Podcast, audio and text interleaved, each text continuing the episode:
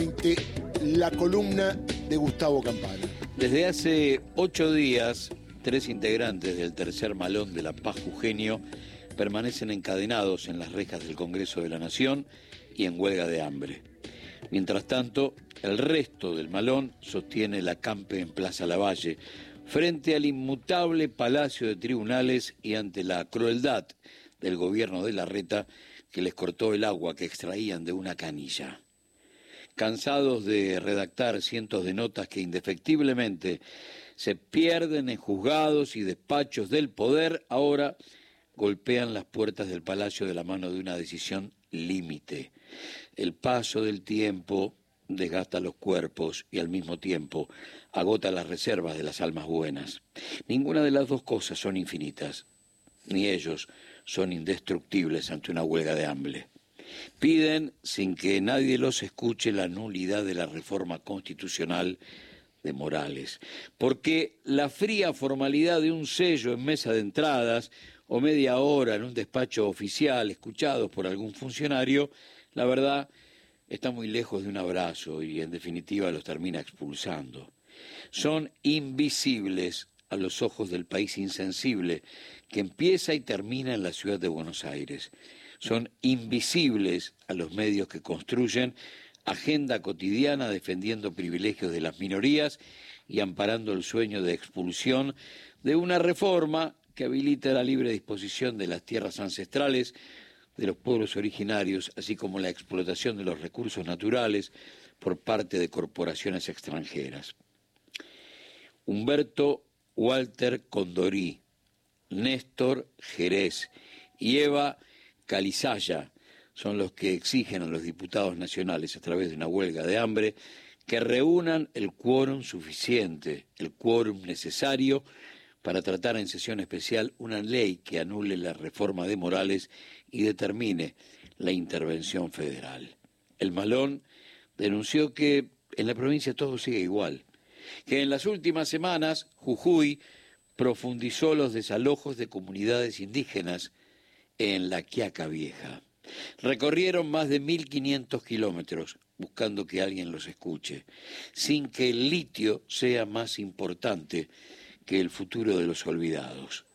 Que alguien se conmueva ante la persecución que ejerce el gobierno provincial, porque la verdad, las cámaras porteñas que abandonaron Jujuy a fines de junio ya no registran lo que pasa en la provincia, ya no lo cuentan. Los privilegios del reino se siguen defendiendo al margen de todas las leyes paridas para defender al pueblo. Los dueños de la verdad atraviesan una situación límite. Cansados y abandonados en Buenos Aires y con promesa de venganza estatal, si mañana regresan a la provincia, los están esperando. No tengan ninguna duda. El triunfo que levantan como bandera es haber congelado la aprobación de un paquete de treinta leyes provinciales con las que Morales pretende darle vida a los artículos más, más negros de los reformados en la Constitución provincial. Olvidados en Buenos Aires, esperados para la venganza en Jujuy. La pregunta es, ¿qué hacemos frente a, a la campe en Plaza Lavalle y a los encadenados frente al Congreso de la Nación? ¿Por qué las cámaras, ahora que están mucho más cerca, que no los separan mil quinientos kilómetros de una represión, por qué no se encienden frente al Malón y a la huelga de hambre? Porque es un ratito nomás, ¿eh? Es una decisión política que los medios de comunicación no deben olvidar. No deben olvidar. Y el otro tema es Milagro y Pucha, en la misma provincia. Primero el laboratorio del Laufer desde enero de dos mil dieciséis, y ahí Milagro. Después el laboratorio represivo, junio de veinte veintitrés. Se está esperando la definición del juez. Puede ser que hoy Emilio Carlos Catán tome la decisión. El lugar para trasladarla, porque en Jujuy no la pueden tratar, es La Plata y el Hospital Italiano. Posiblemente sea hoy.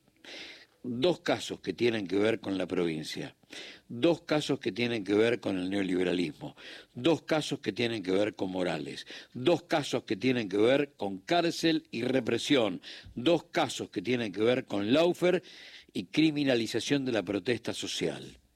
En Jujuy, la democracia brilla por su ausencia, y en Buenos Aires, el olvido de los medios de comunicación para los olvidados es cada vez más profundo.